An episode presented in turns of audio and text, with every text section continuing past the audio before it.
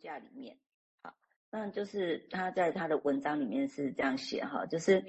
诶，婴儿跟孩子就从母亲的脸上，诶，继而从镜子中看到了他们的自我。那这就给了我们一个看待精神分析跟心理治疗工作的另外一个方式，那就是心理治疗并不是一直都要给出聪明而恰当的各种诠释哈。那大体上，心理治疗在很长一段时期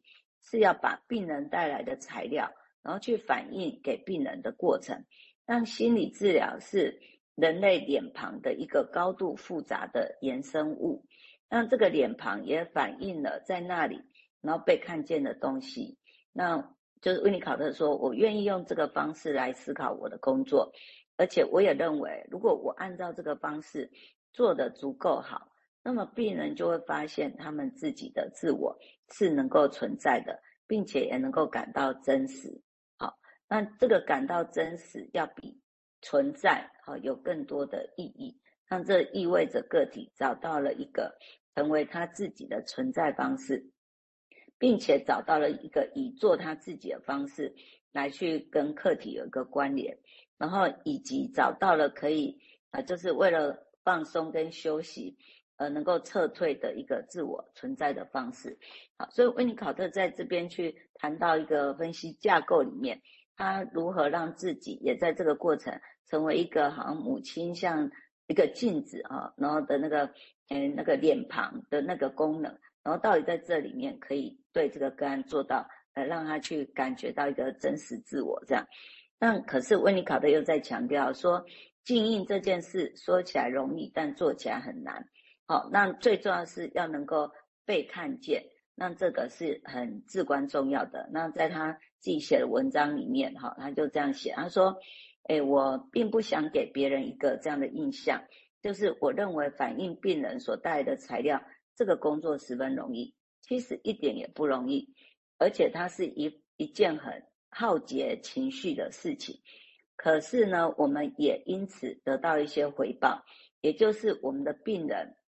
他诶没有，即使没有得到治愈，但是他们依旧会感谢我们，哦，感激我们，就是能够用他们本来的样子来看见了他们。那这也带给我们一种深深的满足感。好，所以在这边，温尼考特他并没有觉得说他要以治愈来当成一个成功，而是一个你能够好好的去看见这个病人，病人感觉到他真正本来的样子被你看见。好，这个对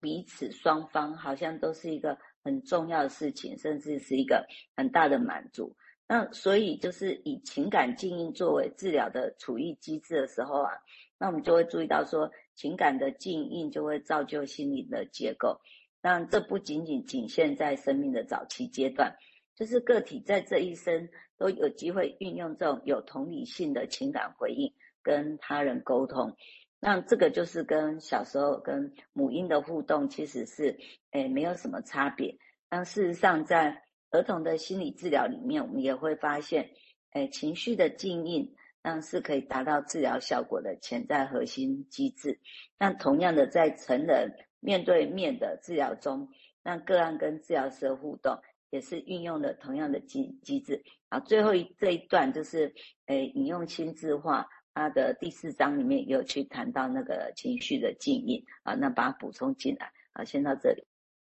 好，谢谢哦。你看，大家刚刚也看得到了，我们在读到的东西的确需要。再引别的东西来说明啊，哦，就像我现在也许有些地方我现在说明一个情况，也就是说，对他来讲啊，我想有一个地方值得再强调，就是说，因为后面这个事情，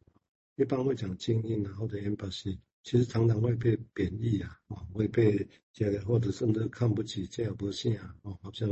这个没什么，其实刚好颠倒了，刚好颠倒，要真正做到这种。我们要想的是，这种课早期受重症的个案，那是很困难、很复杂的，很高度困难的。不是说一个还不错的一个人，然后只是要来谈一些其他的事情，那完全不一样。所以在这么困难的情境下，还能够真的做做做所谓的去理解、去经验、去 empathy，这是很高度困难的事情。只是因为很多大家一般以前就以为这种东西就是 interpretation 啊，啊，讲很多漂亮的事情，就像温尼刚刚提到的。不是，其实针对那些是很好很好高功能的 case，但是在临床上，那毕竟不会是全数全部啊，甚至有可能是少部分。哦，那这些困难的 case 通常是在这个情境下，所以那这个强调，我觉得是蛮重要的。我讲半，有时候有些人会以为，没人攻杀，你也不攻的漂亮为啊，他没有收就没有收获，就觉得很挫折。哦，其实不不是哦，那个只是过于理想化，精神分析跟心理治疗。哦，那另外有一个地方值得说明，就是说他会提到说，所谓的撤退，让你可能可以，他可以感觉到真实。这对于维尼来讲，这刚刚很重要。你有真实感，他认为这个是很重要的感觉。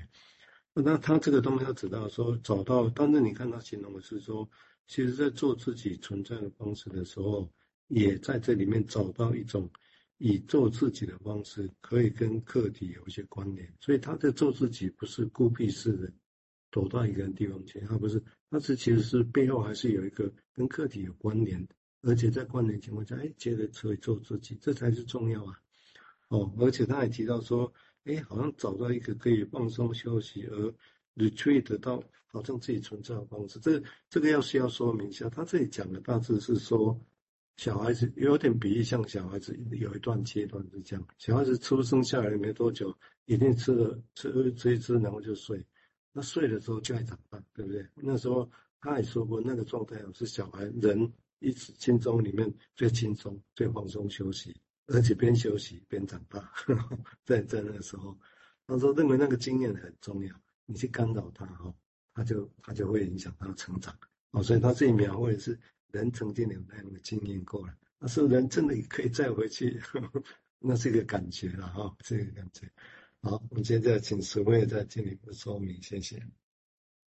好，那我们就是刚才谈到那个静应嘛，那温尼可有提到说我们在分析的框架里面怎样去，治疗师在那里面能够好好的去经营个案，可以为个案带来什么样的一个部分？这样，那我们诶接下来用心智化的其中一段哈，他去谈到那个错误的诶静应。让他跟维尼口的一个假我这样的一个理论做了一个连结，好，在这本书里面，那就是维尼口他在一九六零年有一篇文章叫《真我与假我的自我扭曲》。好，那在这篇文章里面，就是他有说，当照顾者在理解婴儿的想法跟感觉出现困难的时候，那这个照顾者他就会用自己的形象来代替内心中。让能够去表征婴儿意图的这个这个能力啊，就是说他没有办法让自己成为一个真正能够去静音婴儿的这个好的镜子。那于是呢，婴儿就会经经验到来自环境的挤压，那这就会使得婴儿的意图被削弱，也会妨碍婴儿的全能自大的错觉。那所以温尼考特认为说，如果无视于婴儿的坚持。那这个就是这个母亲，她持续这样的下去，那就会发生一个效应，就是那个婴儿的自我那个 self，那在会预期就会有个更进一步的挤压，让被焦虑所淹没，让他得要去对抗这个挤压的时候，自我才能够去真正的体验到自己。那于是他最后只好把自己的意图藏起来，那就让他销声匿迹，那必严重的低估自己的能力。好所以有个东西被隐藏了。那温尼考特认为说，那自我最后的结局就是只能变得跟抚育自己的环境一样，